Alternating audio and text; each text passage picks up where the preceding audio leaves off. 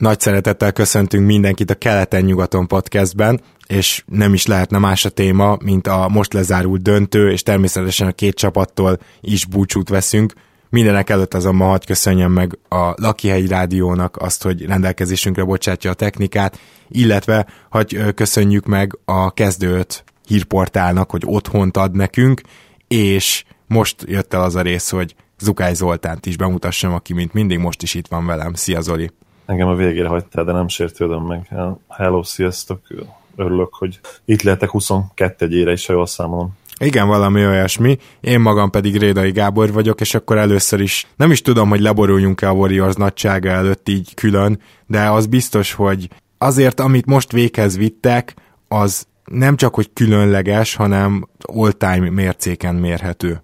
Pontosan, hát beállították ugye a rekordot a ha jól emlékszem, a kétezer-egyes Lakers rekordját, akik ugye tizenöt egyel, azért tizenöt egyel, ha jól emlékszem, akkor még ugye az első kör három győzelemig tartott. Abszolválták azt a, azt a szezont, és azt hiszem, hogy ugye a döntő első meccsét veszítették el ők a Sixers ellen, és egyébként nem veszítettek több meccset a play-offban, csak azt az egyet. Hát a Warriorsnak a futása is valami nagyon-nagyon hasonló volt olyan szempontból, hogy nem is igazán láttuk végig a rájátszás során, hogy ki az, aki egyáltalán megszoríthatja őket, és bíztunk azért a Clevelandben, ennél talán egy kicsit jobban. Az első három mérkőzésről ugye beszéltünk, azt nem szeretnénk most újra átvenni, egy dologgal azonban kicsit adósak vagyunk, azért én visszahallgattam ezeket az adásokat, és beszéltünk mi a Warriors védekezéséről. Voltak hangok, akik szerettek volna még többet hallani,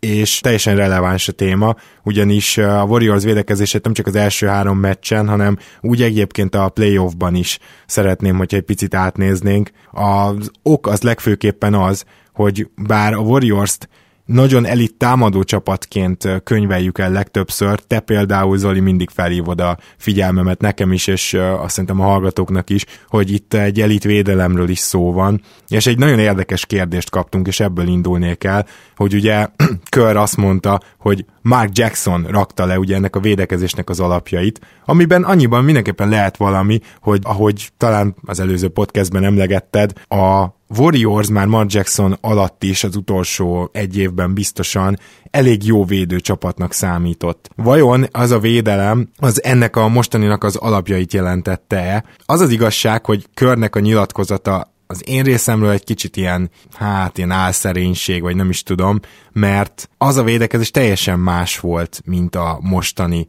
Te hogy látod ezt, és egyáltalán szerinted Körnek ezek a folyamatos szerény nyilatkozatai, ezek őszinték? Mielőtt elfelejtem, az, javítanám magam az előző rekordra kapcsolatban. Ugye kimondhatjuk, hogy tulajdonképpen most már a Warriors tartja a rekordot, hiszen egy meccsel többet nyertek, és akárhogy számoljuk, a tizenhat egy az jobb, mint a tizenöt egy, úgyhogy emiatt is gratulálnunk kell nekik.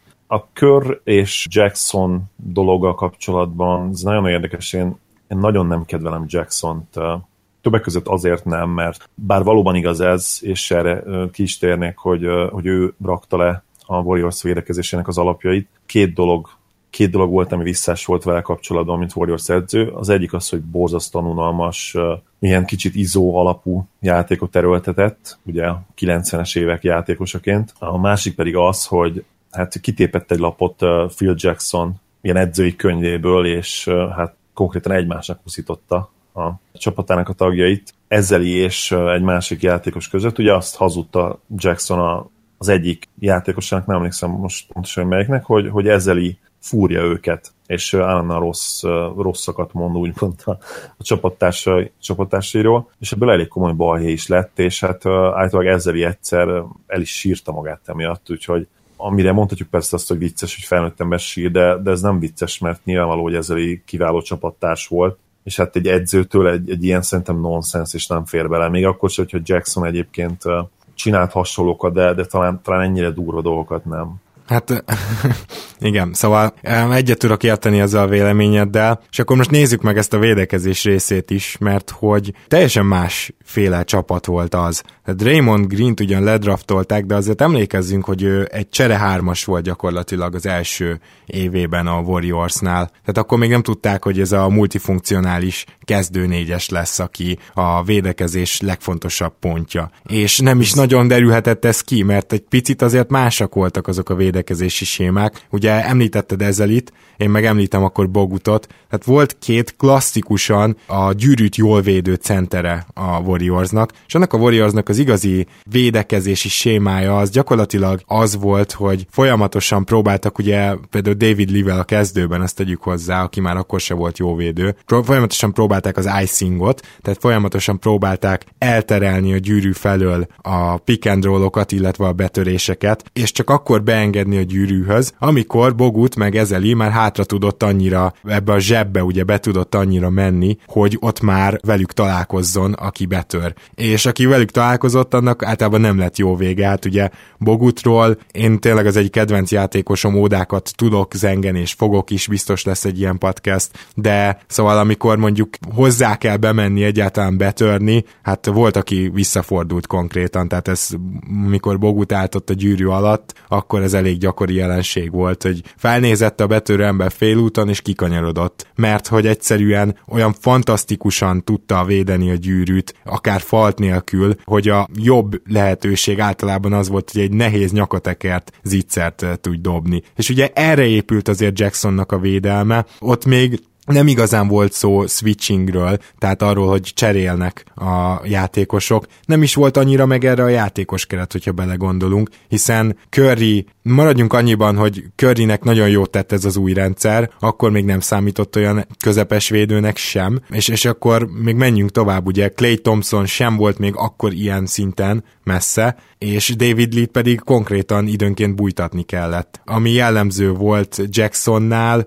hogy képes volt azért David Lee-t meg a két magasos rendszert játszatni, csak aztán szembe jött a modern kosárlabda, és ezért történt valami nagyon jó Warriors-zal, amikor Steve Kerr lett az egyzőjük. százhúsz perces Bogut podcast, jó, ezt feljegyeztem, ezt meg fogjuk csinálni akkor mindenképp.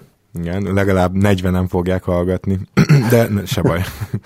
Én is emlékszem azokra az időkre, és megmondom őszintén, hogy támadásban megközelítőleg sem volt ennyire jó a Warriors, viszont uh, tényleg az elvitathatatlan Jacksontól, hogy védekezésben annak a csapatnak ő rakta le az alapjait. Érdekes, hogy említette David Lee-t, mert ha van egyébként Körrel szemben kritika, uh, ami nehéz nyilvánvalóan most már így három döntő és két bajnoki cím után, az pont David Lee szerepe volt, ugyanis amikor átvette a csapatot, ő hát kimondva kimondatlanul, ő imádta David Lee, de egyébként szerintem talán ennek hangot is adott elég sokszor, és ugye kellett egy Lee sérülés ahhoz, hogy ő tulajdonképpen betegye egyáltalán Greent kezdő előcsatárként, amely szerepből egyébként azóta sem mozdult el, és hát nem is várhatjuk, hogy ez így lesz a közeljövőben. Akkor derült ki az igazából, hogy ő mennyire fenomenális védőjátékos, és mennyire sokoldalú ráadásul, illetve mennyire jó ebbe, ebbe az érába, ebbe a Space and uh, Pace érába, vagy Pace and Space, Space and Pace? Hát nem tudom igazából.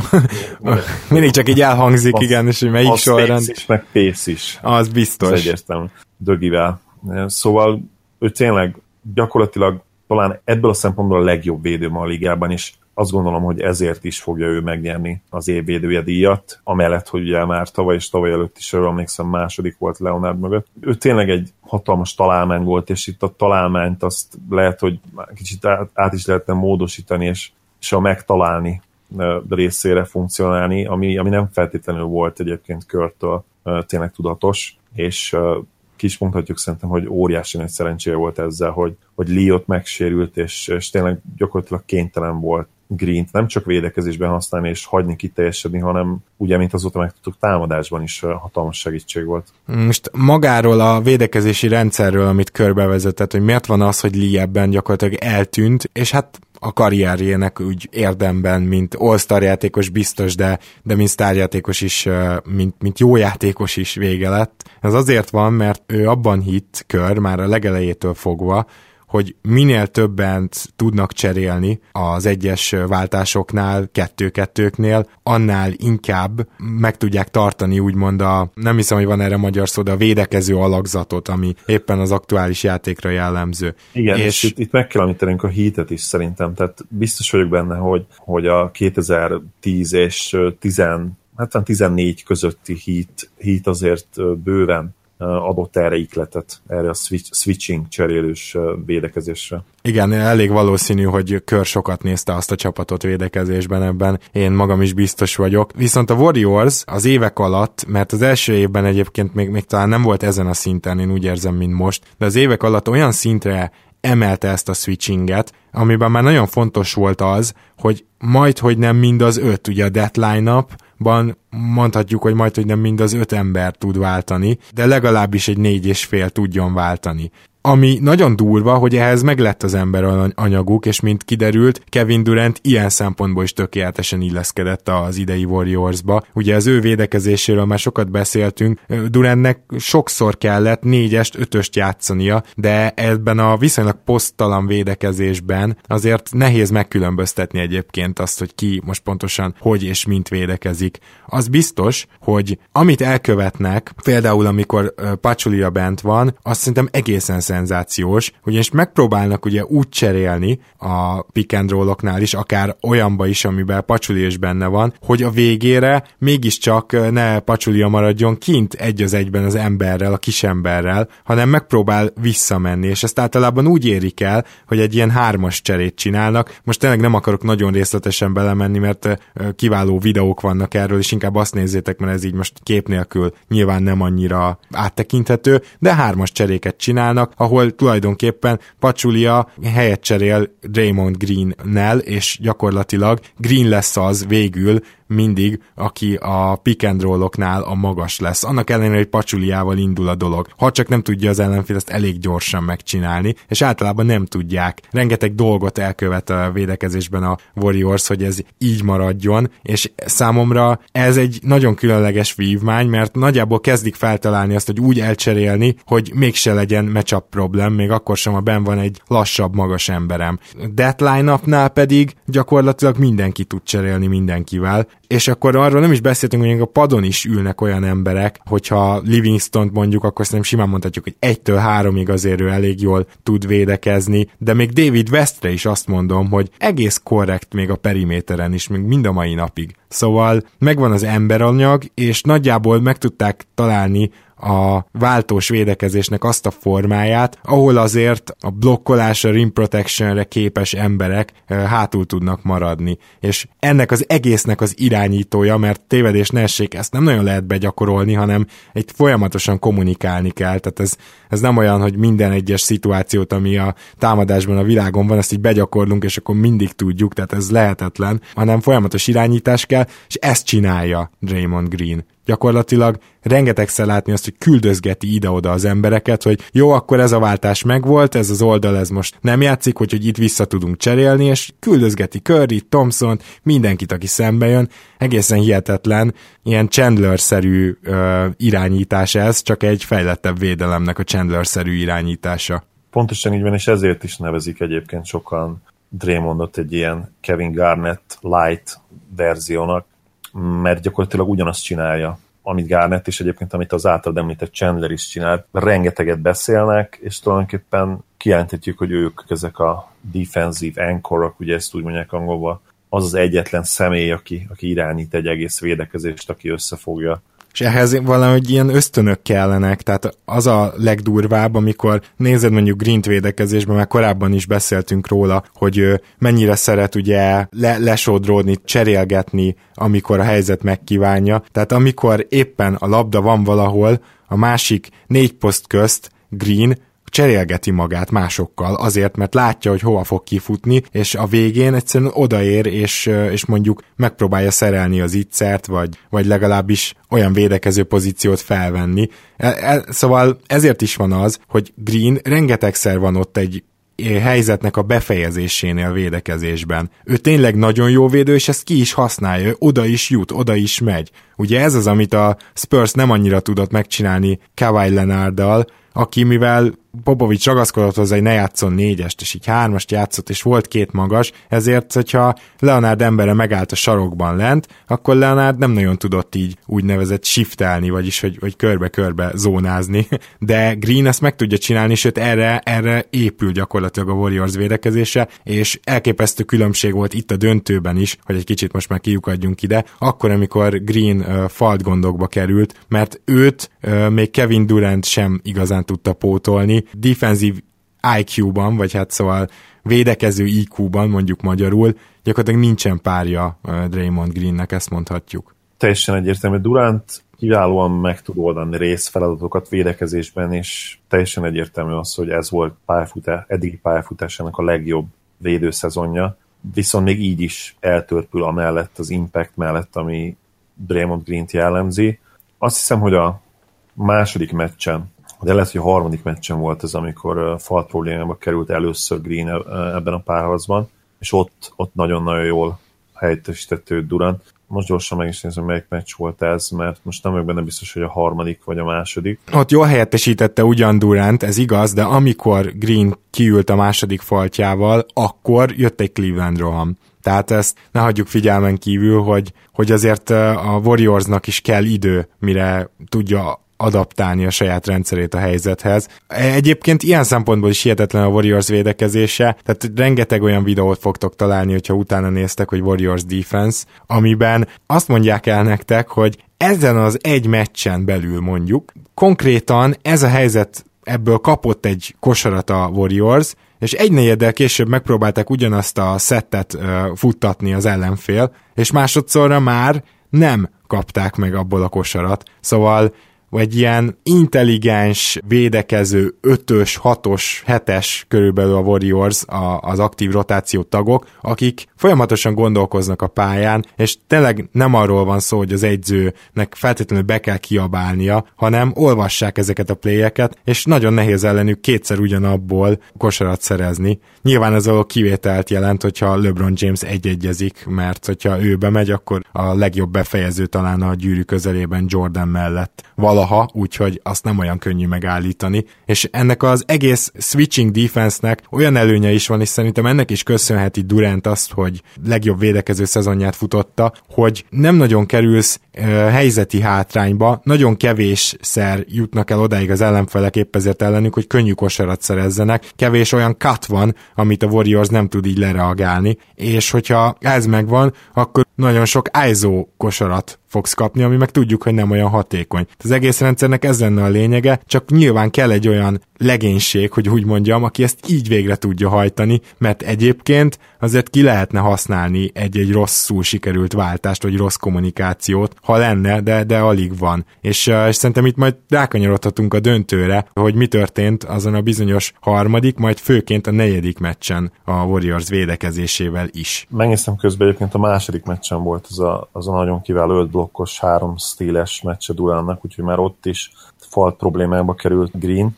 Mindenképp igen, igen, beszélünk el a harmadik, negyedik és ötödik meccsről, ugye most tényleg akkor kanyarodjunk rá. Azon a meccsen is száztizenhárom pontot kapott a Warriors, és hogyha megnézzük az egész párharcot, ugye az első meccsen kilencvenegy pontot kaptak, már akkor is sejtettük azt, hogy ez gyakorlatilag egy tarthatatlan állapot, és meg is lepődtünk tulajdonképpen, ugye volt a játékunk is, amit, amit ugye András telibe trafált, és egyébként azóta nyert még egy játékot, úgyhogy nem, nem nálunk, de ahhoz is gratulálunk neki, hogyha hallgatja.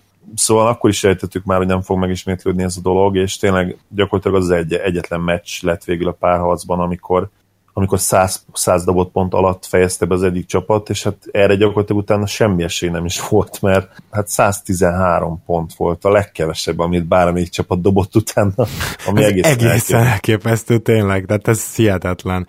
Viszont azért azt tegyük hozzá, hogy a Warriorsnak a védekezése igazából az első két meccsen tudott kifogni a Clevelanden, illetve én szerintem itt az utolsón voltak olyan periódusok, de a harmadik meccsre ugye annó mondtuk is, hogy, hogy inkább az látszott, hogy nagyon elfáradt a Cleveland abba a hatalmas rohanásba. Én úgy gondolom, hogy az egyéni teljesítmények védekezésben, ez egy másik ilyen nagyon különlegessége a Warriorsnak, szinte végig kiegyensúlyozottak. És egyébként lehet azt gondolná az ember, hogy ez magától értetődő, de egyáltalán egyáltalán nincs így. Rengeteg olyan játékos tudnék felsorolni most így fejből, akikre jellemző az, hogy védekezésben az egyik estén jól teljesítenek, másik estén kevésbé. Csak hogy amíg egy ilyen André Igudalákat tudsz behozni a padról, addig ez a veszély nem annyira áll fent. És ugye az egyik ilyen, akin lehet mérni, és nagyon érdekesen, az Klay Thompson, aki szerintem lehozott négy, tehát az ötből négy szenzációs védekező estét, amiben nem csak a switchingekben és a kommunikációban volt jó, hanem amikor egy az egyben maradt valakivel, akkor azt nagyon nagy hatékonysággal fogta meg. Olyannyira, hogy itt Kevin Love-ról, Kevin Love sem mindig tudott róla pontot szerezni, még James sem mindig, de hát azért az nyilván már nem lesz olyan szép statisztika. Minden esetre, aki szembe jött, és ugye Kyrie Irving is nagyon szenvedett az ő szorításába, főleg az első két meccsen. Na de ilyen szempontból ő teljesen kicsekkolt a negyedik meccsen, amit én nem tartok olyan rossz dolognak, mármint hogy az biztos, hogy ilyen egyenletesen egyszerűen nem emberi teljesíteni. És teljesen kicsekkolt védekezésben például a negyedik meccsről, ott is próbálkozott, én úgy éreztem, de ott például aki szembe jött, az, az vagy átdobta, vagy elment mellette, és az ötödik meccsre megint visszatért, és megint hozott egy jó védőformát, és ez alapján úgy tűnhet, hogy ő is egy nagyon-nagyon fontos láncszeme védekezésben ennek a csapatnak. Igaz, így van, de azt kell, hogy mondjam, hogy ahogy a Cleveland dobott a negyedik mérkőzésen, én nem tudom, hogy bárhogy lett volna esély a Warriorsnak. Örültem neki, hogy mondtad a Love-Thompson párhuzamot, mert emlékszem legalább négy-öt olyan esetre ebből a párharcból, amikor Thompson ott maradt Love-on, és nemhogy megoldotta, hanem annyira pocsék dobásba kergette bele, hogy tényleg öröm volt nézni, semleges szurkolóknak és Warriors fanoknak legalábbis mindenképp. Én is ezt éreztem majdnem végig, hogy bármi történt a váltásoknál, Thompsonba lehetett bízni, és egyébként most a az ötödik meccsen is volt egy-két olyan LeBron elleni izolás, izolációs matchup, amikor elég jól védekezett, és, és vagy meg, meg tudta állítani LeBront, vagy, vagy James bedobott egy elég nehéz helyzetet. Most a negyedik mérkőzésen egyébként te azzal egyetértesz, hogy gyakorlatilag nem volt esélye a Warriorsnak? Vagy szerinted ott tényleg egy picit összeesett a védekezésük, és, és ennek köszönhető ez a hát viszonylag nagy különbségű Cleveland győzelem? Ahogy én láttam, már akkor is ez volt a véleményem, és ut- kicsit utána olvasva a, a krónikáknak mi történt a meccsen, és elolvasva pár kinti újságíró szurkoló véleményét, azt gondolom, hogy ott egyértelműen a bírók tették olyanná a meccset, amilyennél végül vált. Elképesztő azt... volt tényleg az a hazai pálya, azt azért én is leszögezném, tehát brutális hazai pályát kapott a Cleveland. Igen, és itt nem is arra gondolok feltétlenül, hogy, hogy azok a faltok nem voltak jogosak, amiket befújtak a Warriors ellen, mert a nagy részük falt volt. Itt a probléma az volt, hogy amikor a Warriors támadott, a Cavs minimum ugyanannyira fizikálisan védekezett, de szerintem még egy picit rá is tett, és Ilyen, ilyenkor van tényleg probléma, amikor, amikor az egyik oldalon engedsz bizonyos dolgokat egy csapatnak, a másik oldalon viszont nem. Tehát nem, nem, nincs egyensúlyban a mérkőzés bírói szempontból, és én egyértelműen ezt láttam. Thompsonnak, Durantnak, Currynek, és ha jól emlékszem, Greennek is két-két-két-két faltja volt már az első negyedben, és huszonegy vagy huszonkettő büntetőt dobhatott a legelső negyedben a Cavaliers.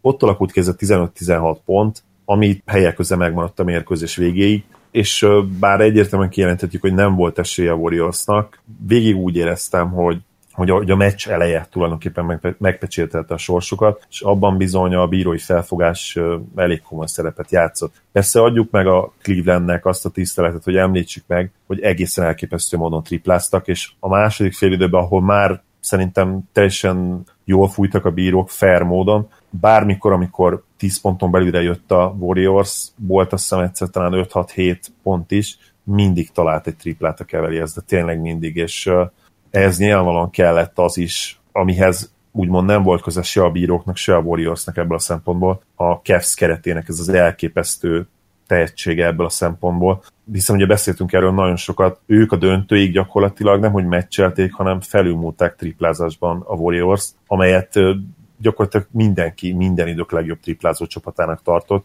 és hát teljesen jogosan, mert statisztikailag, hogy valamelyik ők dobták a legtöbbet az alapszakaszban, és talán a legjobb százalékkal is. De, de a Cavs ezt gyakorlatilag a döntőig tudta meccselni, utána már nem. Ezt a triplázást ezen meccset leszámítva nem tudták hozni, mert gyorsan megnézem az utolsó meccset, hogy ott hogy, hogy tripláztak. Lehetséges, hogy az ötödik meccsen még szinte jók voltak. Ott azért huszonnégyből tizenegyet rámoltak, tehát negyvenöt százalék az nagyon-nagyon jó. Mondjuk nem volt annyi kísérletük, mint amennyit szokott. Kimondhatjuk azt, hogy a negyedik és ötödik meccsen tudtak úgy triplázni, ami végig kellett volna valószínűleg ahhoz, hogy szoros legyen ez a párharc. És akkor én mindenképpen szeretném megnézni azt, hogy a Cleveland milyen módosításokat eszközölt az első két mérkőzés után, ahogy tavaly is, idén is tudtak reagálni. Először is az szerintem nagyon fontos volt ahhoz, hogy a harmadik meccs szoros legyen, ezt ugye akkor már elmondtuk, hogy Irving egy kicsit feltámadt, és végre, végre azt a támadó arzenáját megcsillogtatta, meg tudta mutatni, sokkal több ájzó helyzete is volt, és ezt is tudatosan csinálta a Cavs. Viszont ugye így is kikaptak, és már elkönyvelve azt is, hogy Irving megérkezett a döntőbe, plusz akkor Love-nak is volt egy korrekt estéje. A negyedik mérkőzésen, ami nekem nagyon tetszett, hogy rögtön úgy jöttek ki, hogy LeBron nem kezdte el ész nélkül támadni a gyűrűt az első öt percben, szinte leadogatta a labdákat, és olyan pléjeket futtattak, amit lehetséges, hogy mondjuk elővettek a zsákból, az is lehet, hogy most alkották meg őket. Minden esetre elkezdték dobatni jé er. Smith-t. Azt a jé er. Smith-t, aki ugye a harmadik mérkőzés második felében egyszer csak megtalálta a dobását. És ezt próbálták kihasználni, és ez nagyon ült. A negyedik mérkőzésen jé er. Smith azt hiszem talán három triplát bevágott az első negyedben, de az se biztos, hogy nem négyet.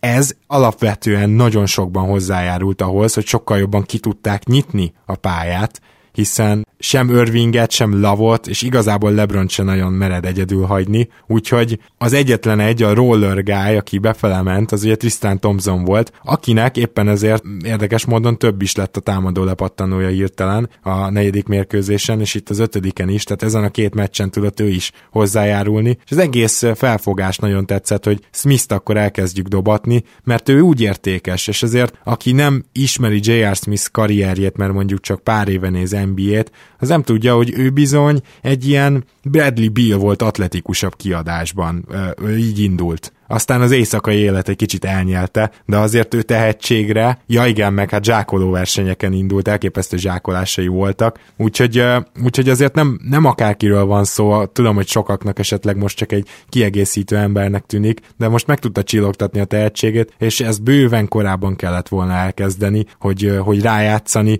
hogy az ő tripláira, mert hogy ő egészen biztos kézzel tudja bedobni azt a triplát is, már hogyha belejön a dobásba, és megvan a ritmusa, amikor repülnek felé, tehát nem csak olyan triplákat fog ő elvállalni, és tud elvállalni, aminél két kilométeres körzetben nem áll senki. Úgyhogy ez, ez egy olyan uh, ilyen módosítás volt, ami szerintem rendkívül fontos volt a negyedik meccshez, és igazából az ötödikhez is, ami nyilván a második negyedben aztán eldőlt, de addig is Smith-t ugyanúgy dobatták, sőt végig, hát egy fantasztikus meccset hozott.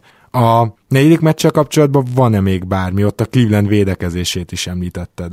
Én egyértelműen azt éreztem, hogy azon a mérkőzésen védekeztek a legjobban. Hozzáteszem, ennek azért nyilvánvalóan volt köze ahhoz, hogy engedték nekik a bírók azt, hogy rendkívüli módon fizikálisak legyenek. És egyébként az volt az érdekes a, a negyedik meccsen, hogy, hogy ennek ellenére a, a Warriors azért az első negyedben sem volt annyira rossz támadásban, tehát ők azért mindig oda tesznek harminc pontot, és nagyon úgy tűnik most már tényleg, hogy ezt ki lehet jelenteni, hogy ők mindig oda tesznek harminc pontot szinte minden negyedbe, mert ugye száztizennyolc pont környéken átlagoltak a, a rájátszásban, lehet, hogy talán a Jazz, a, illetve talán a teljes fegyverzetben lévő Spurs, talán ez a két csapat van, amelyik azért a harmincat kicsit lejjebb tudná szállítani, és a Jazz szerintem ebbe az átlagba is lefele szállította.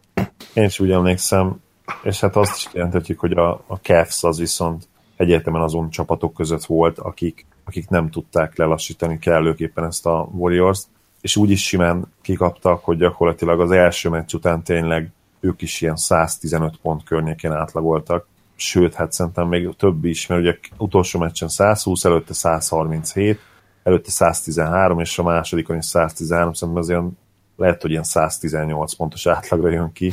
Hihetetlen. És ebből a, ebből a három meccsből, ebből a négy meccsből is hármat elbuktak, úgyhogy Egyébként én is teljesen egyetértek azzal, hogy a negyedik meccsen védekeztek legjobban, és főként azért, amiért mondod, engedték is nekik a kemény játékokat, és végre úgy érezte az ember, hogy az ötven-ötvenes labdáknál a, a Cavs is oda teszi magát, mert egyébként ez egy ilyen kicsit luxus, hiába, hogy elképesztően jól koncentráló csapat a Warriors, meg célorientált. Ennek ellenére nekem nagyon nagy luxus volt, hogy az első két meccsen abszolút nem láttad ezt a küzdést a Clevelandtől, a, a hustle play-ek nem voltak meg, az ötven-ötvenes labdák, és ugye ez megmutatkozott abban is, hogy a jobb lepattanózónak várt clevelandi csapat rendesen alul maradt. És a negyedik mérkőzésen egyébként ez nem fordult meg statisztikailag ugyan, de a Warriors a támadó pattanóinak a nagy részét az első negyedben szedte össze, és utána már volt ott is egy clevelandi fölény, és azt hiszem összlepattanókban meg meg is volt a clevelandi fölény ott. Szóval igen, a negyedik meccsre végre az védekezés is, is össze tudták rakni, meg hát kellett egy ilyen ikletett dobóforma. Hogy aztán az ötödik mérkőzésre Kevin Love például úgy eltűnjön, mint az a bizonyos szürke szamár. Nagyon sajnálom, most megmondom őszintén Kevin Love-ot, mert nekem ő az egyik kedvenc játékosom a ligában, és uh, egészen elképesztő módon játszott uh, a rájátszásban, egészen a döntői, és ott is azért volt egy két nagyon jó meccse, mégis most megint felmerültek már most azok a hangok, hogy őt kéne egyértelműen elcserélni, és egyébként kicsit ironikus, hogy én, én erről beszélek, mert én ma már Facebookon például elcseréltem őt, úgyhogy ez kicsit vicces, de tényleg az a baj, hogy a Liga huszonnyolc csapata ellen működne az, amit Kevin Love csinál, és tényleg sajnos van a, az egyetlen olyan csapat, Golden State Warriors, aki ellen lehet, lehetséges, hogy ő nem a legjobb matchup szempontjából. És ha előre gondolkodsz egy kicsit, a Cavs gé em-ének a fejével, akit ugye LeBron Jamesnek hívunk, mint tudjuk, akkor lehet, hogy tényleg el kell cserélned ezt a, ezt a tagba szakadt, gyönyörűen lefogyott, rendkívül szexi amerikai fehér srácot, aki egyébként lehet, hogy Larry Bird óta a legjobb amerikai fehér játékos, mert tényleg túlhangzik ez, de neked csak egy csapattal kell gondolkodnod most már, hogyha te vagy a Cavaliers edzője, játékosa, és az a Golden State Warriors. Akkor azért beszéljünk egy picit erről a bizonyos ötödik mérkőzésről, amelyen minden eldőlt, és amelyen egyébként jól kezdett a Cavs. Azt kell, hogy mondjam, megint csak elkezdték dobatni jé er-t, aki meg is hálálta ezt a bizalmat, és ezen kívül is nekem olyan érzésem volt az első negyedben, hogy a Cavsnek a védekezése is nagyjából a kezdővel működött. Habár ugye Kevin Love már ebben a negyedben is nagyon nagy mínusz volt, és ennek a negyednek a végén mutatkozott meg igazán, hogy mennyire. Ugye jött Iman Shumpert, és hogyha volt Love-nál is mínuszosabb játékos ezen az estén a Clevelandben, az Shumpert volt, akinek gyakorlatilag egy megoldása sem jött be, de olyan dolgokat erőltetett tényleg, ami nézve ezt a két tényleg all-time great, tényleg all-time nagyságú offenszt, egészen különös volt, és mintha egy másik időből lévő játékos lépett volna pályára. A másik oldalon is van, aki igazából a régi időkre emlékeztet támadásba, ugye Sean Livingston, de valahogy az úgy jól-jól beleillik így is a Warriors játékába, hogy jó, akkor most egy kis pozíció, tehát mint aki így mindent tud, és akkor odaadják Livingstonnak. De ehhez képest Shumpert az egész döntő folyamán úgy erőltette a, a támadást, hogy nagyon rossz dobásokba ment bele, védőről dobta el, ilyen hátradőlős, hosszú ketteseket, hát ráadásul neki nem is ez az erőssége, és, és most eljött az, az az idő, amikor ezt be kellett látni a Lúnak is, ugyanis a második negyedre annyira nem tudta már Shumpertet, nem merte visszaküldeni, hogy még a szokásos small ball line-up, amit a második negyedekben itt a döntőbe végig alkalmazott, ugye vagy Love-val, vagy Thompsonnal, de inkább Thompsonnal, még, még abba is inkább hagyta fenn Deron Williams-t, Mint, mint hogy behozza Shumpertet, és ez szerintem nagyon sokat mond el. Na persze, nem véletlenül, hiszen ebbe a bizonyos Shumpertes időszakban, amikor a clevelandi cserék voltak pályán, ugye James nagyjából azért végig ott volt, ennek ellenére abban az időszakban a Warriors futott egy, hát nem is tudom, legalább egy huszonhárom kettő, huszonnégy kettő, valami hasonlót futott, tehát ez az első negyed vége, második negyed első fele. És itt el is dölt a mérkőzés. Tulajdonképpen a Cleveland nem tudott folyamatosan fenn lenni egy olyan, olyan line-uppal, amivel egy kicsit is meg tudja tartani a Warriors-t. Volt két-három ilyen line-up, de, de azt nem lehetett folyamatosan fenntartani, és ezen ment el a meccs, és a clevelandi padnak a mélysége, amit korábban dicsértünk, teljes csődöt mondott, és az ötödik meccs ennek egy kiváló látlelete. Shumpertről nekem mindig az jut eszembe, hogy a Knicks drukkerek benne láttak a következő díjvédet. Hú. És ezt már kimondani is vicces, szerintem volt már erről szó korábban. Tényleg egész erőhelyes, tehát... De mondjuk a védekezését meg Tony ellenhez hasonlították, szerintem ez is ugyanolyan erőhelyes. Igen, egyébként lehet, hogy ez hasonlóan nagy baromság. Az a baj Shumperttel tényleg, hogy ha ránézel a csávóra, akkor valahogy azt érzed, hogy körüllengi ez a, ez a jó játékos kisugárzás. Nem tudom ezt másképp megfogalmazni, tehát olyan, olyan jó haja, magas, izmos, olyan, olyan a kiállás is, mint hogyha ő tényleg egy olyan sztárkosaros lenne. A neve is egyébként kicsit Iman Shumpert, olyan, van egy ilyen hülye, Real G M fórumon van egy ilyen hülye, kicsit hülye, de vicces elmélet, hogy az összes jó játékosnak olyan neve van, mint egy jó játékosnak, és egyébként bármennyire is furánkozik, azért ebben van valami, tehát hogyha így végig gondolod, hogy Michael Jordan, Kobe Bryant, akkor valahogy tényleg, valahogy a nevük is teljesen más, mondjuk lehet, hogy ezt, ezt a lehet, hogy ezt totálisan meg fogja cáfolni például Giannis, akinek most már a nevét, ugye emiatt is kaptunk leszidást, úgymond, hogy mondjuk a nevét Giannisnak, úgyhogy én most már figyelni fogok erre, hogy Giannisnak fogom ejteni. Na kalandozzunk csak vissza. Most jó messzire lyukadtál ki. Két, két témát is felhoztam, ami nagyon-nagyon fontos volt a döntő szempontjában. Igen. Maximálisan egyetértek, ha már így uh, visszaszavartál a témánkhoz. Ha ránézek erre a négy emberre, és így felsorolom a nevüket, Kyle Korver, Richard Jefferson, Deron Williams, Iman Shumpert, ezt a négy játékost használta az ötödik meccsen Lou. És ebből uh, Jeffersonon kívül gyakorlatilag egyik sem volt, egy kicsit sem hasznos. És én azt mondanám, hogy ezen a meccsen szerintem még Jefferson se nagyon. Az, az igazság, hogy megint tényleg ki kell mondanunk azt, hogy mélység a play-offban rohadtul túlértékelt. Az a lényeg, hogy legyen két olyan játékosod a padról, akik tényleg használhatóak, és minden meccsen hozzá tudnak tenni valamit. És ez a Cavsre nem volt igaz. Tehát hiába volt négy olyan játékos, vagy négy-öt olyan játékos, akire azt mondtad, hogy hú, hát LeBron mellett, amikor, amikor tényleg LeBron a legjobbját nyújtja, ezek, ezek tökéletes fitek mellé, Kyle Korver bedobja a hármas, Jefferson ilyen nagyon jó kis mindenes, Deron liga legjobb csereirányítója lesz. Hát ugye minden, emlékszem, hogy a Deron Williams és Bogut cserék után gyakorlatilag több olyan thread, ilyen fórum uh, hozzászólás született például a Real G M-en, hogy most akkor már legyőzhetetlen a Cavs, és szerintem a csoportban is voltak ilyen hangok, amin én már akkor röhögtem, mert, mert tényleg a play-offban, ha van valami, ami túlértékelt, az, az a, olyan mélység, hogy, hogy kilenc-tíz ember, kilenc-tíz-tizenegy ember, lényegtelen. Ha nyolcas mélységed van, akkor már remek. De Kev szempontjából, amikor egy Warriors az ellenfél, akkor az a nyolcas mélység, ami esetleg megvolt korábban, és működött mondjuk egy Hawks ellen, vagy működik egy Celtics ellen,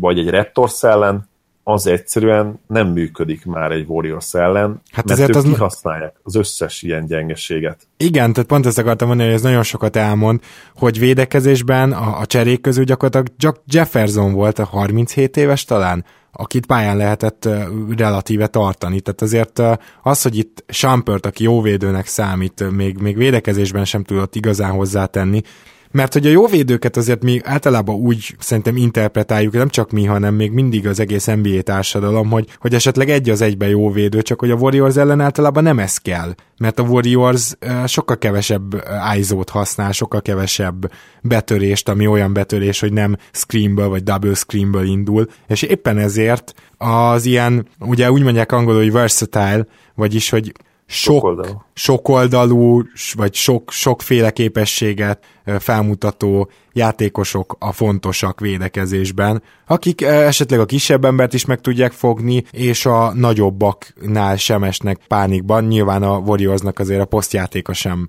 meg, az erősség. Meg a hármasra. Talán hát ez meg, a legfontosabb hát a mai Pace and Space ligában, hogy olyan magas ember is kell, aki ki tud érni a hármasra. És akkor, és akkor itt nézhetjük meg, hogy ilyen szempontból valóban csak Jefferson az indokolt, mert egyszerűen ugye neki olyan fantasztikus fizikai adottságai vannak, hogy nem tud annyira megöregedni, hogy nagyon belassuljon, de... Az art, arcán se látszik semmi az öregedés. Ja, tényleg, tehát a, mint aki, mikor ledraftolták, igen. Tehát így nagyon durva az ember, viszont Shumpert ilyen szempontból lett volna fontos, hogy azért ő is egy ilyen játékos lehetett volna, de nem, nem volt az. És emellett meg támadásban az üres triplát se tudta bedobni, nemhogy még neki kellett leütni a labdát, az gyakorlatilag vagy turnover volt, vagy egy nagyon szar dobás. És ez az egész döntőre visszanézve igaz. Úgyhogy ezzel azért nagyon szenvedett a Cavs, hogy még azt a kis mélységet sem, amit mondtad ugye, hogy, hogy a nagy mélység túlértékelt, és, és abban is igazad van, hogy még az a kis mélység sem volt meg éppen miatt, és az ötödik mérkőzésen pedig nem volt elég, hogy, hogy Shumpert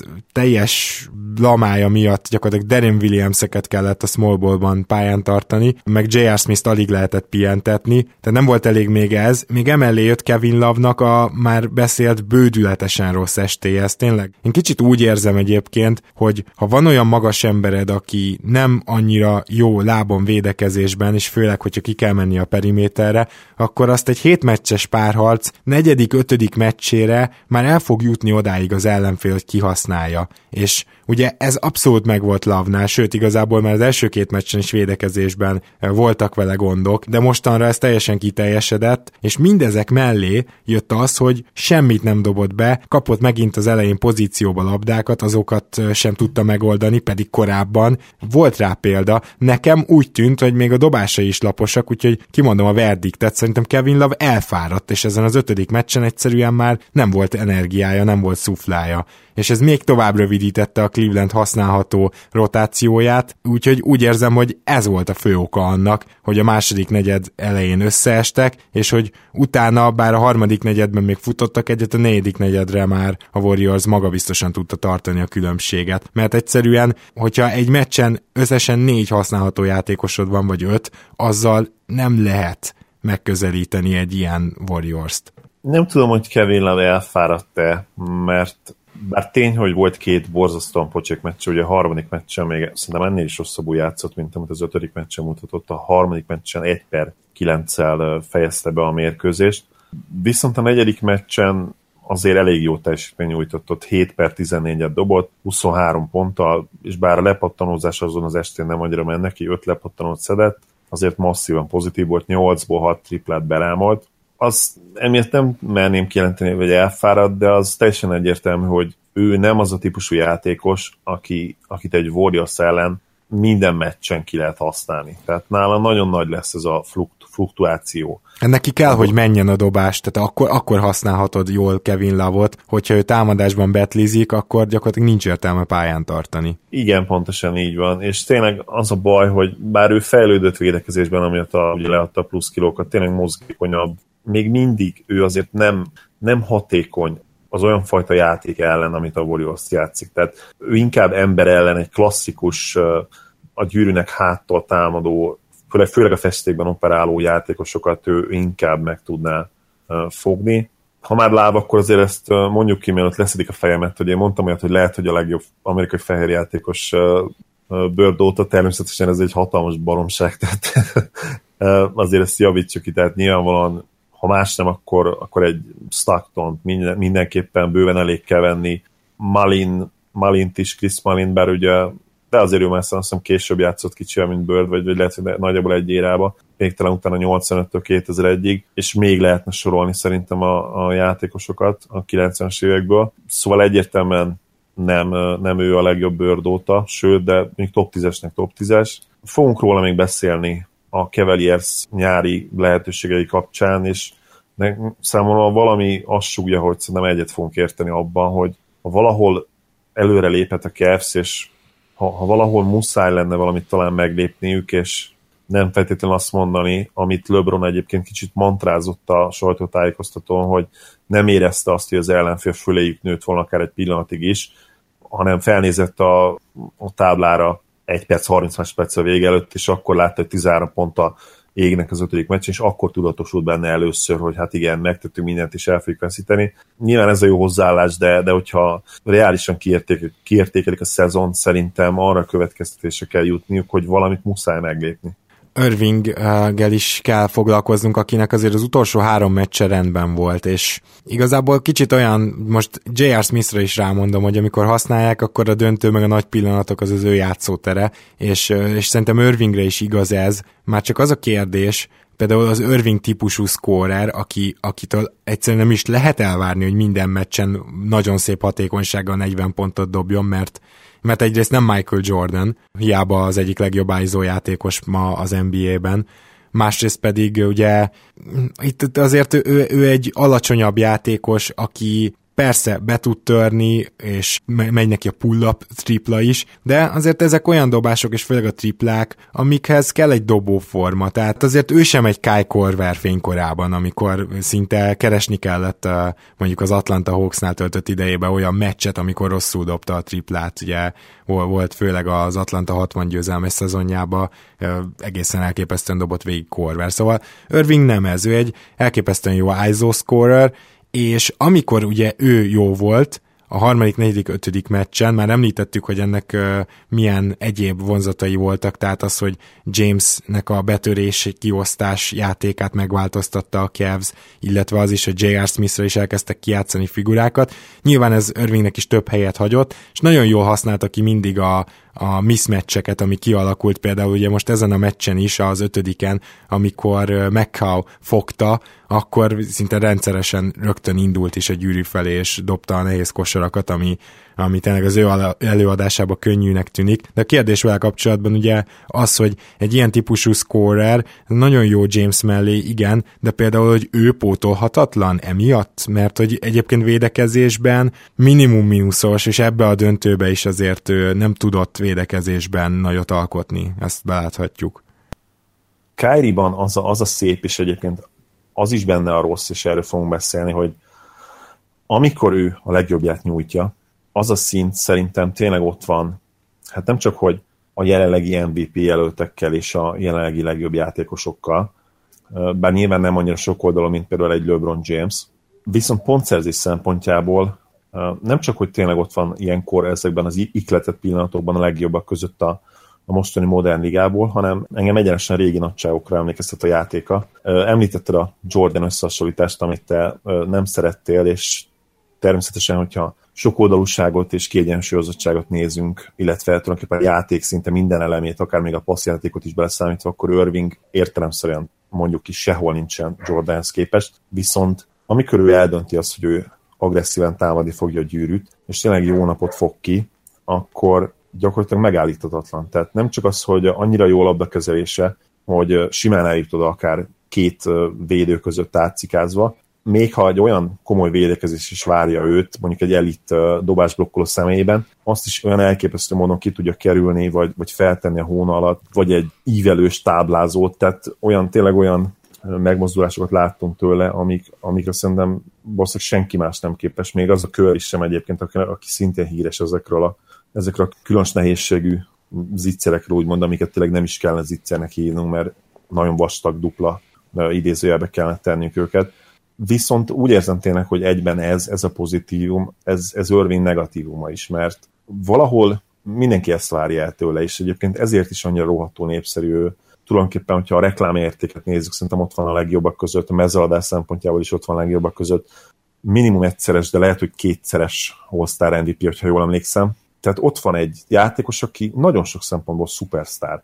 És tényleg a szurkolók is, nagyon nagy része a szurkolóknak úgy kezeli őt, mint hogyha szupersztár lenne. Viszont ha megnézed ehhez képest a szezonjait, hogy milyen hatékonyságot tett le az asztalra, akkor kimondhatjuk, hogy gyakorlatilag egyetlen egy szupersztár szezonja sincs. Sőt, még azt is megkérdőjelezhetnénk, hogy ő olyan nagyon-nagyon sokat fejlődött. Nyilván fejlődött, tehát nem mondhatjuk azt, hogy nem fejlődött, de a rookie szezonjában is, meg a második évében is az ő legjobbja már akkor is nagyon jó volt, és ahhoz képest szerintem olyan sokat ő nem tudott azóta hozzátenni, főleg nem védekezésben, és hát irányítóként sem. Tegyük hozzá, hogy ha, ha van Irvinggel szemben jogos kritika a kiegyensúlyozatlanságon kívül, akkor az ez, hogy ő nem igazi irányító szó szoros értelmében. Persze ez nem feltétlenül kritika, hogyha egy LeBron James mellett használod, szóval ilyen szempontból a jó helyen van, akkor azt kell, hogy mondjuk, nem? Mert James mellé nem egy Jason Kidd kell. Ebből a szempontból mindenképp, bár erről is azért megosztanak a vélemények, tehát James mellé nagyon jó az a típusú játékos, aki, aki tényleg kiváló spot-up shooter, úgymond spot-up dobó, tehát a spot-up dobók azok, akik, akiknek nem kell a labda a kezükbe, felkanyarodnak és és dobnak akár azonnal egy passzból. Egyébként Irving nem feltétlenül ilyen játékos, tehát ő akkora leghatékonyabb, amikor az ő kezébe lehet a labda és szervezhet, és ebből egyébként szoktak azért olyan szempontból legalábbis problémáik lenni, hogy vagy emiatt én úgy érzem, hogy időnként egy kicsit túl reprezentálják őt, és túl sok dobást vállal el emiatt, és túlságosan átengedi neki LeBron azt, hogy az ő kezébe legyen a labda, Illetve a másik probléma az az, hogy amikor ez megtörténik, akkor nem annyira jönnek a, az asszisztok, és akkor tényleg fennáll az a veszély, hogy, hogy ilyen felváltott, izolációs erőlködésbe megy át a Cavs. Hm. Ami egyébként működött például a, a harmadik meccsen, mert ott, ott, ha jól emlékszem, még mindig nem tripláztak jól, viszont Irving és James is egészen elképesztően egy-egyezett. Igen, itt egyébként azért az, az összehasonlítás annyiban sántít, hogy a Jamesnek az egy-egyei, meg Irvingnek az egy-egyei más kategória. Irving úgy egy-egyezik, hogy kis túlzással, de legalábbis elég sokszor a másik négy pályán lévő csapattárs el is indulhat visszavédekezni. Miközben ugye Jamesnek azért durvább levédeni az egy-egyeit, és erre épül gyakorlatilag a Warriors védekezése az első három meccsen a James betörésekkel kapcsolatban, mert ugye kipasszol bármikor, bárhova. És érdekes, hogy öt meccsen keresztül a Warriors nem, nem duplázta le James-t, hanem inkább a kipasszait próbálta megfogni. Ugye teljesen más a helyzet, amikor Irving betör, és éppen ezért én nem csodálkoztam azon, hogy Irvinget néha duplázták, betörés közben triplázták, csak amikor ihletett formában van, még azt is befejezi. Bizony be, és ebből láttunk tényleg garmadába gyönyörűbbnél gyönyörűbb akciókat a harmadik és a negyedik meccsen, és főleg a harmadik meccsen egyébként. Majd akkor szerintem én nagyon kíváncsi lennék arra, hogy, hogy mit gondolsz, hogy egy ilyen játékos, aki, aki flashy, akinek igenis vannak olyan meccsei, ami, ami szupersztár-szerű teljesítmény, de se, se nem kiegyensúlyozott, se nem igazán jó védő, se nem tud ugye a passzolásban, meg a csapatjátékban annyit hozzátenni, hogy ez kell-e, maradjon-e Cleveland-en, de mielőtt még belecsapunk a nyárba, egyetlen egy ilyen fontos dologgal foglalkozzunk már, és ez, ez már azért a nyarat is előkészíti nekünk, hogy LeBron James lenyilatkozta a harmadik meccs után, azt hiszem, hogy hát eszükbe sincs lelassítani a játékot, ugye elég sokan, de nem csak mi mondjuk ezt, hanem most már kifejezetten sokan, például a cé bé es-nél Matt Moore-ék is már, már a második meccs után ezt szajkozták, hogy bizony le kéne lassítani a játékot, meg kéne próbálni az ugly game-et, meg kéne próbálni azt, hogy minél többen nyerhessenek a keleten-nyugaton podcastben, és minél több száz pont alatti meccs legyen, vagy legalább ehhez közel, mert egyszerűen úgy nagyobb esélyed van, hogy nem fut szét a Golden State. És ugye James erre azt nyilatkozta akkor, hogy nem, nem eszünkbe sincs, még feljebb akarjuk emelni a tempót. És utólag elgondolkoztam, mert, mert hogy ez nem butasság és nem hülyeség. Egyszerűen a Clevelandnek a játékos kerete nem alkalmas arra feltétlenül, hogy itt lelassítsák a játékot, hogy ebbe az ugly game-be, ebbe a csúnyán, küzdősen lejátszott mérkőzésekbe belemenjenek. Lehet, hogy időszakokra igen, de amikor például már cserepadról kell behozni valakit, vagy amikor Kevin Love egy ilyen meccsen találja magát, az nem biztos, hogy jót tesz. Nagyon úgy néz ki, hogy ez a, az ilyen hatalmas tempó, ez egy olyan mérkőzést eredményezett a Clevelandnek, aminél tényleg ihletett formában dobtak, fantasztikusan dobtak, estek a triplák, beszéltünk a bírókról is, de a lényeg az, hogy, hogy egy győzelmet eredményezett, és hát egy szoros meccset, mert ez a, a, az utolsó, az ötödik, azt szerintem annyira nem volt szoros. Szóval biztos, hogy ez a jó irány, és mit, mit láttál így a döntőben ezzel kapcsolatban, valamint akkor majd utána rátérhetsz arra is, hogy változtatnál-e ezen, akár a keret összetételénél is. Mielőtt belemegyünk ebben, kérdezni tőled, amit szerinted melyik meccsen volt a legalacsonyabb a pace, a tippelned kéne? Hát biztos, hogy nem a negyediken. Legalacsonyabb. Negyediken. Komolyan mondod, a negyediken? Igen, a negyediken volt a legalacsonyabb a pace, pontosan kilencvenhatos pace, és eléggé masszívan, azt kell mondjam, ott volt a, a legalacsonyabb. Az első meccsen kilencvenkilenc egész feles volt, azt ugye kerekítettük százra. A második meccsen bőven száz felett volt. Az volt a leggyorsabb meccs, száz hat egész négyes pace-szel. Igen. Ugye itt nem tudunk különbséget tenni, mind a két meccset tükörsimán megnyerte a Warriors. A harmadik meccsen volt egy száz pont egész kettes pace, ugye a negyediken, amiben hát nem sikerült beletrafálnod, volt egy kilencvenhatos pace, és, a, és az utolsó meccsen pedig azt hiszem egy kilencvennyolcas pace, hogyha igen, egy kilencvennyolc egész nyolc, tehát egy kilencvenkilences pace. Hát azért ez elképesztő, és ez mutatja a Clevelandnek, és nem, most tényleg nem saját magam igazolására, de a Clevelandnek a, a dobó formáját, hogy a lassabb hát tempójú, hát biztos végben az első fél idő ennél gyorsabb tempójú volt, jó? Azért ezt, ezt hagyjuk meg nekem, inkább ne nézd meg, mert még egyet beégek, de, de nem szerintem tudom, az volt. Megnézz, úgyhogy szerencséd van, Gábor. Jaj, de jó.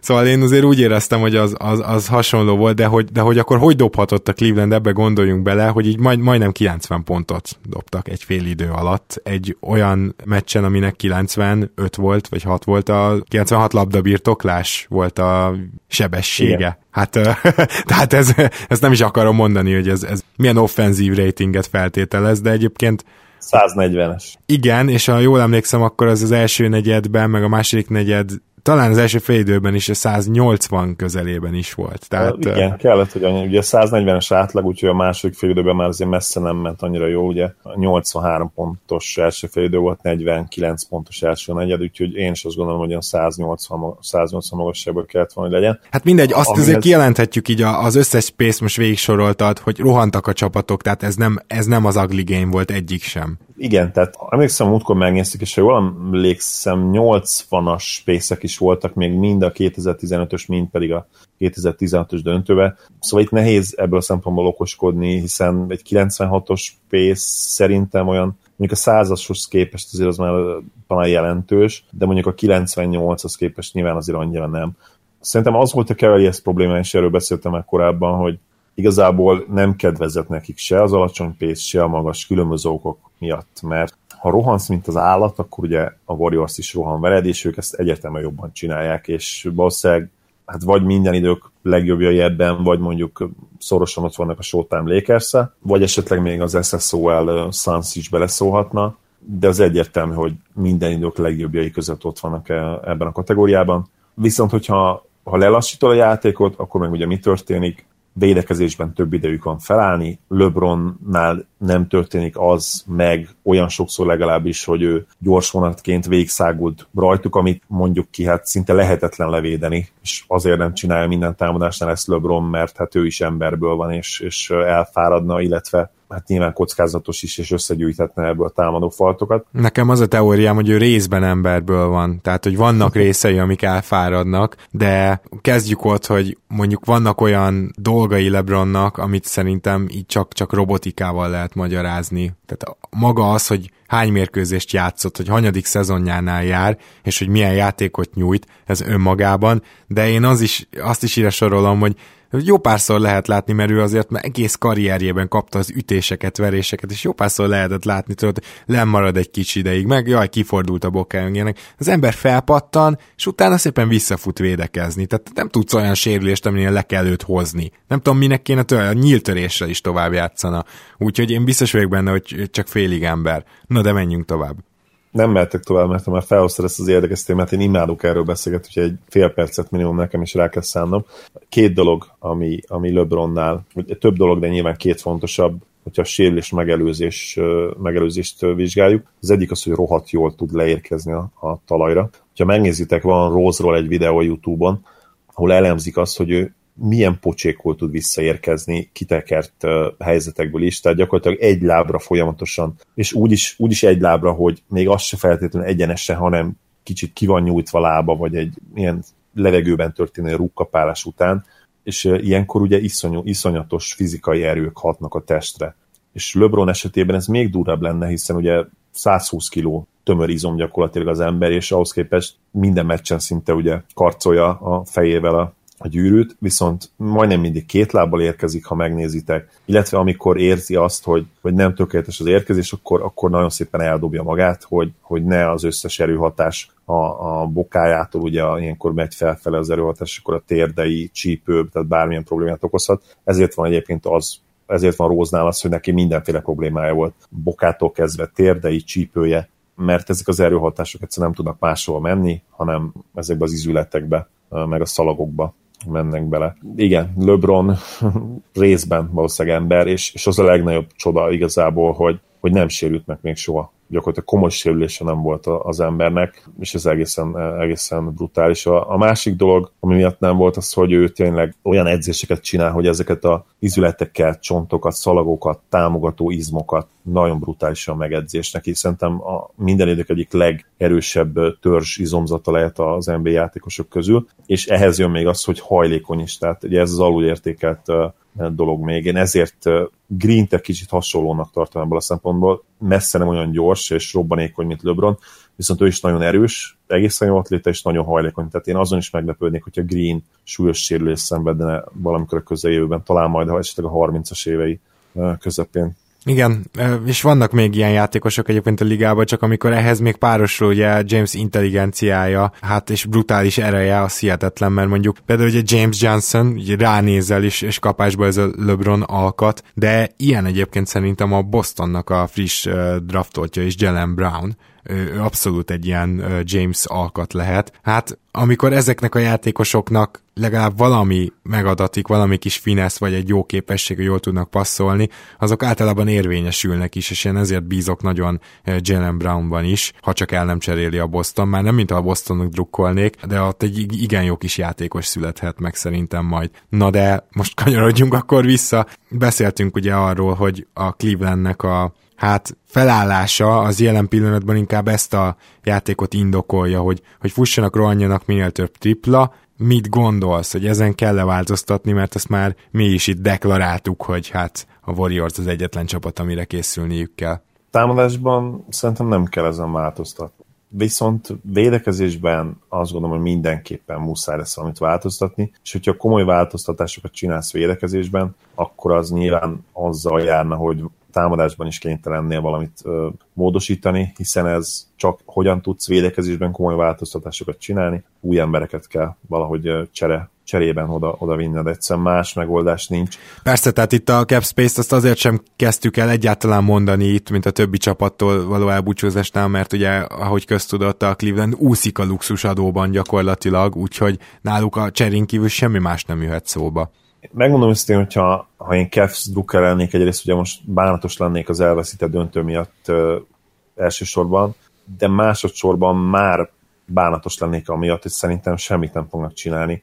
És ők tényleg annyira bemantrázzák ezt, hogy tavaly nyertünk, mi ott vagyunk a Warriors mellett, végig úgy éreztük, hogy volt esélyünk, szépen belemagyarázzák majd azt, hogy a harmadik meccset pár ponttal veszítettük el, úgyhogy leblokkoltunk, negyediket megnyertünk, kettő-kettő is lehetett volna, Warriorson lett volna a nyomás, bla bla bla bla bla, és kihozzák az egészből azt, hogy igazából közel vannak a Warriorshoz. A probléma ezzel az, hogy valójában nincsenek közel, már most sem a Warriorshoz, és ami ennél is nagyobb gond, az, hogy szerintem a harcosok ennél jövőre jobban lesz, jobban fognak játszani, jobbak lesznek. Durant, Curry, Thompson, Green még, még inkább össze fognak szokni, még jobban megtalálják ezt a szinergiát. És van egy olyan játékelem, amit ebbe a döntőbe sem, és az idei évben is alig, tudom, hogy ezt már mondtam, elnézést, hogy ismétlem magam, ugye nem használtak még igazán. Ez a Curry Durant pick and roll és pick and pop.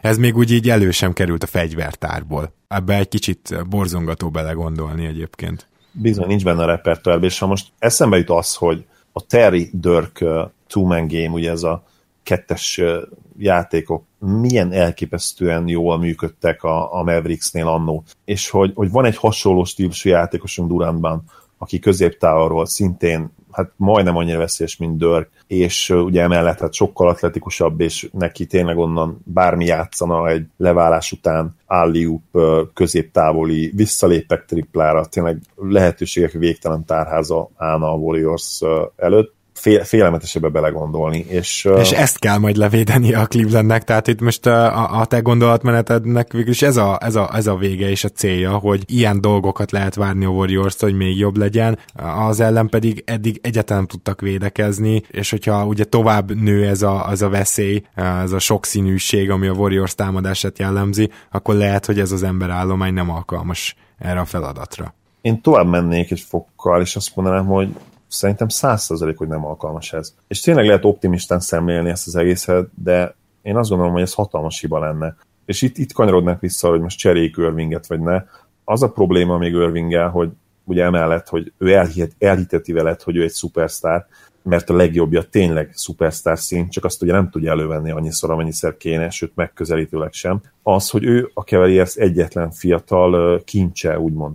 Tehát több szurkolótól hallottam például, például ezt az érvelést, és, és erre gondoltak a Cavs vezetői is akár, hogy uh, szuper, hogy nekünk van egy LeBronunk, de neki van mondjuk három-négy elitéve maximum már. Mi nem fogjuk elcserélni Irvinget, mert hogyha LeBron már nem lesz annyira jó, ott lesz nekünk Irving, akire lehet építeni, mint első számú szupersztár. És ez a problémám nekem ezzel, hogy nem látom egyszerűen azt, hogy Irving köré épült uh, csapattal bajnoki címet nyerhetnél bármikor.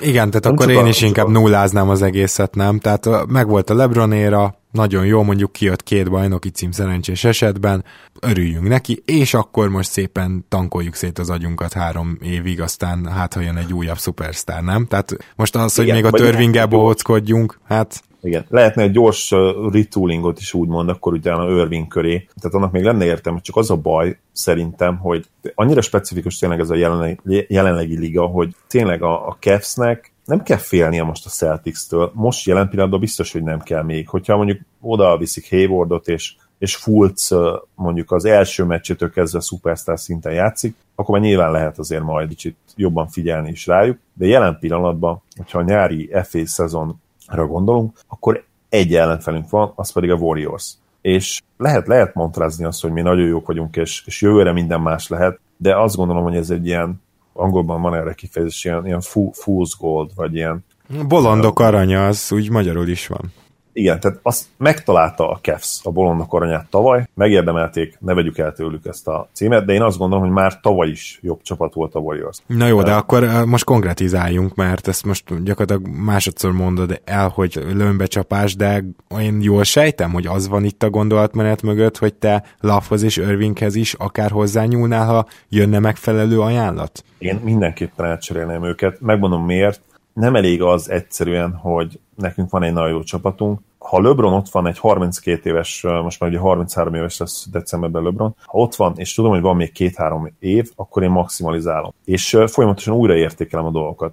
És ha az idei szezon után ők úgy döntenek, hogy még ha meg is teszik ezt az újraértékelést, és azt mondják, hogy mi elég jók vagyunk, szerintem az az egyik legnagyobb hiba, amit elkövet, elkövethetnek. Nem tudom azt, hogy, illetve de tudom azt, hogy milyen embereket kéne odavinni. A probléma az, hogy ezen játékosoknak a nagy része korlátozás nélkül szabad ügynök lesz. Nekem több olyan csere is lenne így a fejemben, ami szerintem jobbá tehetné a Cavs-t. Az egyértelmű, hogy olyan játékosokra lenne szükségük, akik a védekezésen jelentősen tudnának javítani, amellett, hogy még támadásban is hozzá tudnának tenni.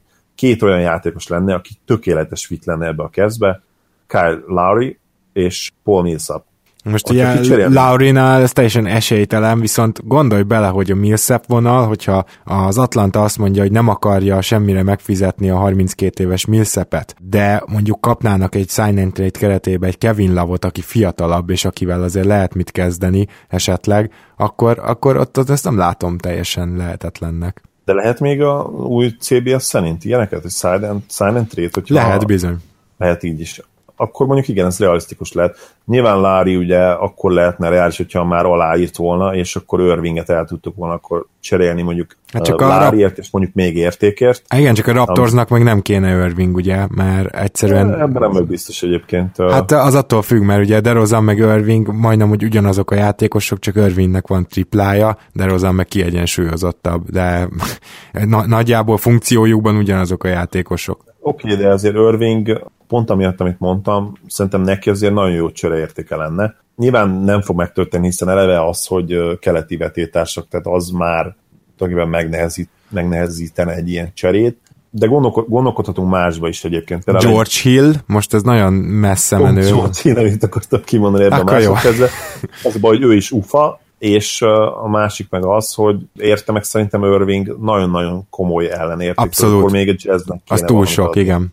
Tehát itt, itt egy olyan sign and trade, ahol még akkor a jazz ad, és igen. Hát igen, az egy picit necces lenne, ha csak... Ezért lesz van jó Lowry, mert ő mondjuk még, ha hozzácsapott volna a Raptors mondjuk egy első körös, szerintem az tök reális lett volna egy az egybe is akár, és én azt gondolom, azt gondolom hogy meg, hogy feljavította volna a kerszesét. Nyilván most lesznek olyan Irving fanok, nagyon imádják sokan, akik mondjuk habzószájjal anyáznak engem meg, hogy mennyire idióta vagyok. Benne van, ez az ő véleményük, tiszteletben tartom. Én azt gondolom, hogy LeBron legrosszabb esetben minden idők második legjobb játékosa lesz. Senki, senki sincsen mellette egyszerűen védett helyzetben, mert nem lehet, mert nekem az a feladatom, hogyha én vagyok a Cavs gé em-e, hogy én köré a lehető legjobb csapatot összerakjam, és szerintem a jelenlegi az, főleg a Warriors viszonylatában hozzájuk hasonlítva, az nem a, nem a jelenlegi csapat. Akkor összefoglalva azt mondod, hogy a, akkor egy ilyen nagy múvoktól, nagy mozgásoktól sem riadnál vissza, de szerinted, és egyébként az utóbbiban egyetértek szerintem is, nem lesz nagy mozgás, bemantrázzák maguknak, hogy jók voltak, de, de igen, de, de ezek a kis-kis mini mozgások, idősebb, idősödő játékosok oda mennek, akik szeretnének gyűrűt nyerni. Hát gyakorlatilag ez, ez várható. Ugye... Első körösük sincs, ugye elcseréltek Korverért. Így is van. Hát ez a probléma a másik, az, hogy rohadt mély draft jön, kiválasztottak volna egy olyan huszonnegyedik, huszonötödik, huszonhatodik, huszonhetedik hely körül, egy olyan játékost, aki azonnal különbséget jelentetett volna. Ja, ha már végre volna. Egyébként ilyen szar alapszakaszt futottak, akkor legalább most a, nem a harmincadik helyről, meg huszonkilencről választottak volna, pont ezen a drafton. Úgyhogy ez... Pontosan, igen, igazán, hogy az alapszakasz számít, igen, én most valamiért hülye voltam, és arra gondoltam, hogy a utolsó előtti hely, mert a második csapat, de nem, hát ez ugye az en ef el playoff, meg az en ef el rendszere, azt hiszem. Igen, tehát akkor még egész jó helyről is választhattak volna. És hát sajnos elkótya vetélték, és mondhatjuk, hogy elkótya vetélték, mert Korver bár segített az előző körökbe, de döntőben gyakorlatilag szinte semmit nem csinált. Egy jó meccse volt, a, amit megnyertek ugye a negyedik. Így van. A, teljesen más, kellemesebb problémákkal küzd a Warriors. Ugyanis náluk az a helyzet, hogy egyetlen egy feladat van idén-nyáron, majd kitérünk rá, hogy azért vannak még apróbbak, de ugye Durantnek kell adni most egy egyéves szerződést, ahol le is mond, ha minden igaz, egy kis pénzről erre az egy évre, tehát azért ne gondoljuk azt, hogy itt az öt éves szerződésébe fog lemondani, hanem ugye ő neki még csak egy, mivel egy éve van a Warriorsnál ott, ezért nincs még meg a bird joga a Warriorsnak, így hát kapásba egy kicsit kevesebbet tud adni, plusz ahhoz, hogy Igudala is ott maradhasson, ahhoz is egy kis pénzről le kell mondani, erről szerintem lefog, mert hogy amint meg lesz a két éve, tehát jövőre, akkor ő azon a címen, hogy tíz éve van a ligában, meg fogja tudni kötni a szupermaxot. Curry pedig azon a címen, hogy egy játékosnak a saját csapata ugye adhat szupermaxot, szintén meg fogja tudni kötni a szupermaxot, így lesz két szupermax a Warriorsban. Mondom, ehhez ezt az egy évet kell, nem tudom, pár millió dollárra kevesebben valahogy kihúzni a szegény Durantnek, vajas kenyéren és vizen. Ennyi gyakorlatilag a Warriors előtt áll feladatok, aztán majd később jön az, amikor meg kell hosszabbítani három év múlva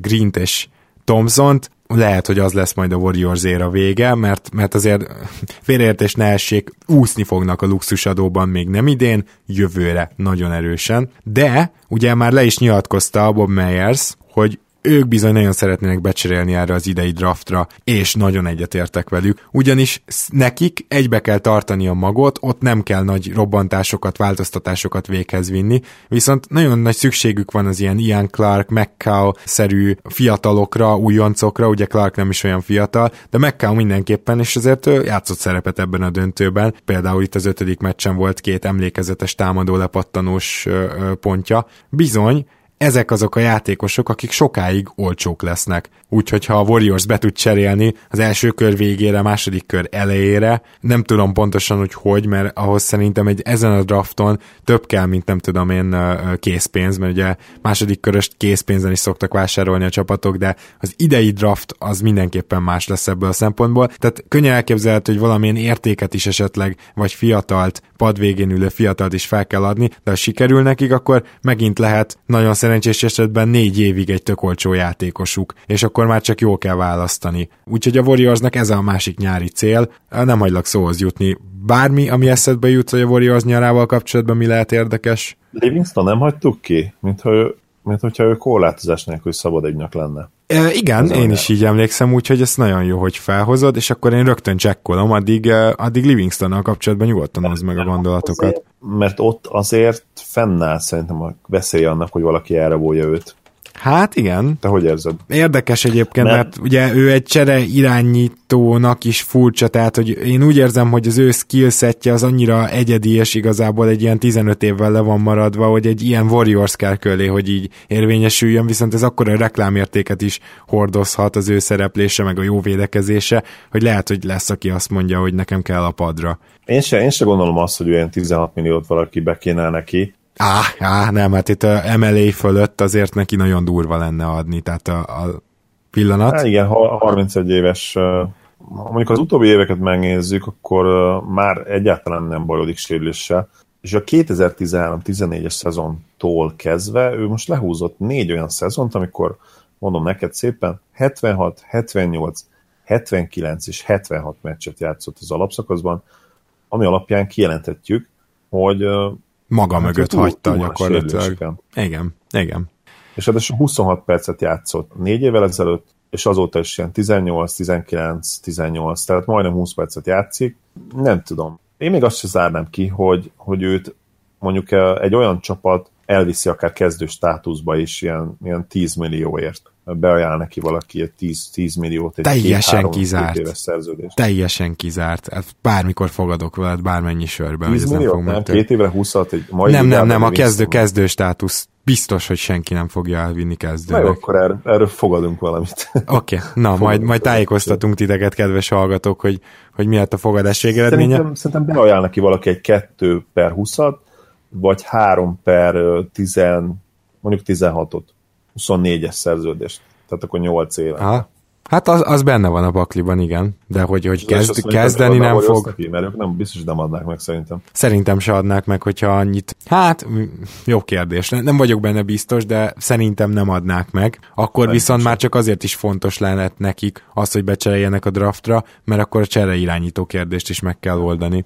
Bizony, mert nem tudom, most nézzük már egy gyorsan, kik lesznek a korlátozás nélkül szabad ügynökök, hogy, mert ugye fontos ilyenkor az elit csapatoknál mindig, hogy kik lehetnek azok a gyűrű után kajtató veterán játékosok, akik aláírnak szarérhúgyér, hogy így erősen fogalmazzak. Ugye a Cavsnél is volt idén kettő ilyen delikvens, Bogut és Deron személyében, illetve a Warriorsnál is volt ugye David West és Matt Barnes is. Úgyhogy szerintem számíthatunk arra, hogy, hogy lesznek meg ilyenek. Azon nem lepődik meg, hogyha West megint aláírna minimumért, mert ő nagyon jó kis láncszem volt. Az biztos, hát főleg itt ez a megőrülés az utolsó meccsen. Hát a csávó elképesztő, tehát én megijedtem, nem hogy Thompson, vagy nem tudom, hogy ő megijedte, én nagyon, tehát hogy ugye kicsit elszállt az agya, legyezett egyet a könyökével, erre Thompson így kikérte magának, bár már nem is őt legyintette meg, és így meglökte, és akkor kicsit ilyen félig, hát nem is hátulról lökte meg, de ugye nem számított rá ezt, így egy picit hátralépett, utána így megállt, de mint a beton, és így elkezdett előre menni, és az látszott, hogy Thompson ott csak dísznek van, tehát David West megy. Az, az, ember, az, egy, az ember az egy állat, szóval... Meghívnálak vacsorára, meg vennék egy csokorvirágot neked arckifejezéssel. Megindult felé. Nagyon-nagyon kemény csávó. A James Johnson után, aki ugye konkrétan volt profi em em á-s, és igen. tizenhat nullás mérlege volt. Nyilvánvalóan Rómá verne mindenkit az en bé á-ben, de hogyha választanom kéne, hogy ki a második legkeményebb, legtökösebb gyerek az en bé á-ben, akivel nem szabadna semmit kezdeni, az biztos, hogy David West lenne utána. Mondok egy nagyon merészet. Jó, hát ez csak most viccből feltételezem, amúgy nyilván nem lesz így, de mi van, Rose gondol egyet, és aláír minimumért, hogy akkor ő neki innentől legyen gyűrűje. Hú, egy rossz fast break. Curryvel, Thompsonnal, splitzelnek a két szélre. Aha, azért az, az, az komoly, azért lenne, az komoly lenne, igen. Ú, hát nem tudom, nem, nem, biztos, hogy nem, tehát nem, Rose-nak kell a nem, pénz. Nem, neki tényleg kell a pénz, ezt ő többször. Volt, aki, aki nagyon akarta etetni a családját, ugye? Igen, igen, nem. igen. Vele is volt egy ilyen nyilatkozat, igen, hogy ja, meg... taking, care, taking care of my family. De, de egyébként a focit sem kerül el egyszerűen a Thiago Silva, aki egyébként fantasztikus középsővédő, ugye brazil középsővédő, ő nyilatkozta, mert egy évre azt hiszem elment vagy a Reálba, vagy a Barszába, de nem is, hanem még a P- onnan ment tovább még a pé es gé-be, igen. Milán oszlopos tagja volt, és elég komoly pénzért adtak el a Paris Saint-Germainbe, és szerintem még... Ja, akkor lehet, hogy ez volt. Na de ott volt egy olyan nyilatkozata, hogy hát mert megkérdezték, hogy miért nem maradt? Hát nekem is etetnem kell a gyerekeimet. és, így, és így azért tényleg, vannak ezek a nyilatkozatok, amiknél de azt mondod, hogy... Az, ugye Spree, Spree-nek is volt egy ilyen, eltettem kell a családomat, amikor ilyen tizenvalahány millió dollárokról beszélünk. Na most igen, el, szóval, hogy olyan pénzekről beszélgetünk, amiről egy hétig egy brazil szegény negyedet etetni lehetne, de semmi gond. Tehát... Egy hétig, szóval egy fél évig. Ja. Hihetetlen, tényleg. Amit, hogyha megnyernék tényleg évente a lottöltöst olyan háromszor, négyszer szerintem. Hát igen, és akkor jó, nyilván más az életvitel, a Spree-vel nyilván ugye el is bukta az összes pénzét, tehát ő valószínűleg nem kötvényekbe fektette be, hanem ugye Foxba, meg... Esetleg kaszinókba, és nem is befektette, nem csak eljátszotta, de közben na, Ty de... Lawson van, aki, aki, aki szerintem akár kis pénzért is aláírhat. Hajocsikról beszéltük a múltkor, a, vele tényleg az a baj, hogy a vére beindít egy fűnyírót. Tehát... Igen, úgy nem könnyű. Jennings, nem. Je- Jennings tudom még elképzelni. Jennings amúgy jó fit lenne, bár szerintem Kerr lehet, hogy megverni őt a Igen. második meccs után.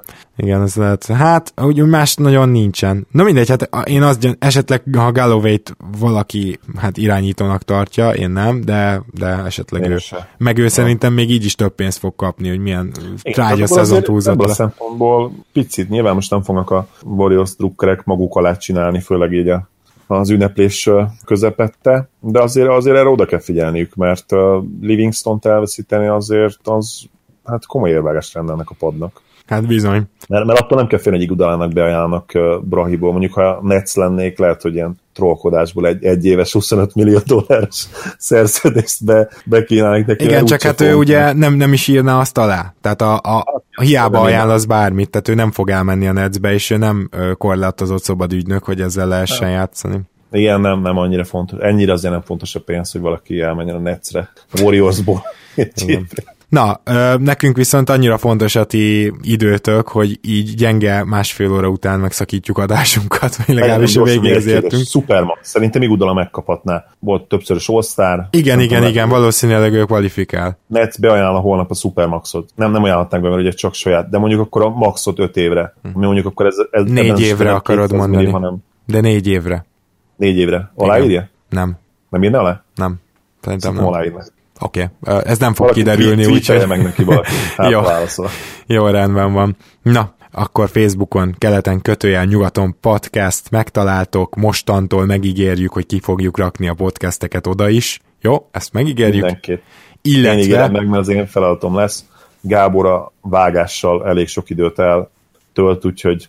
sajnos ez így rám maradt, mindent, mindent nem vállalhat be. Illetve értékeljetek minket, és megtaláltok iTunes-on, akik ott hallgatnak, szintén értékelhetnek minket, és köszönjünk szépen minden értékelést is, és ha ezen a héten összejön, még nem vagyok benne biztos, meg Zoli sem, hogy ez megtörténik, akkor lehet, hogy lesz egy draft podcastünk, amiben megnézzük a prospekteket, megnézzük a fiatalokat, akiket ki lehet választani, és a jövő héten egy nagyon durva meglepetéssel készülünk, amiről most nem mondanék semmi más, csak azt, hogy hát lesz vendégünk, és szerintem olyan adás lesz, ami soha nem hangzott el magyar nyelven, biztos nem ilyen típusú. Úgyhogy ezekkel a kilátásokkal engedünk el titeket, és reméljük, hogy a nyáron is velünk tartotok, mert rengeteg témánk van, jelentkezünk minimum heti kétszer szerintem, de, de az is lehet, hogy többször időnként, úgyhogy nem minden szeretnénk nap. Leállni. Úgy, hát ígérjünk olyat, amit nem tudunk betartani, így van minden nap. Kicsit gonosz voltál, most a több ezres rajongótáborunk nem fog tudni aludni a jövő hétig, de tényleg félretéve a tréfát,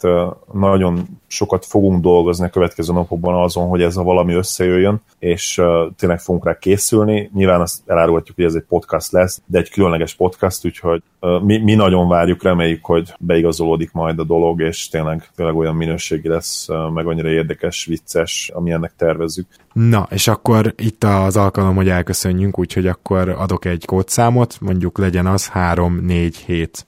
Sziasztok! Köszönjük a figyelmeteket, sziasztok! Ha más podcastekre is kíváncsi vagy, hallgasd meg a Béton műsor ajánlóját.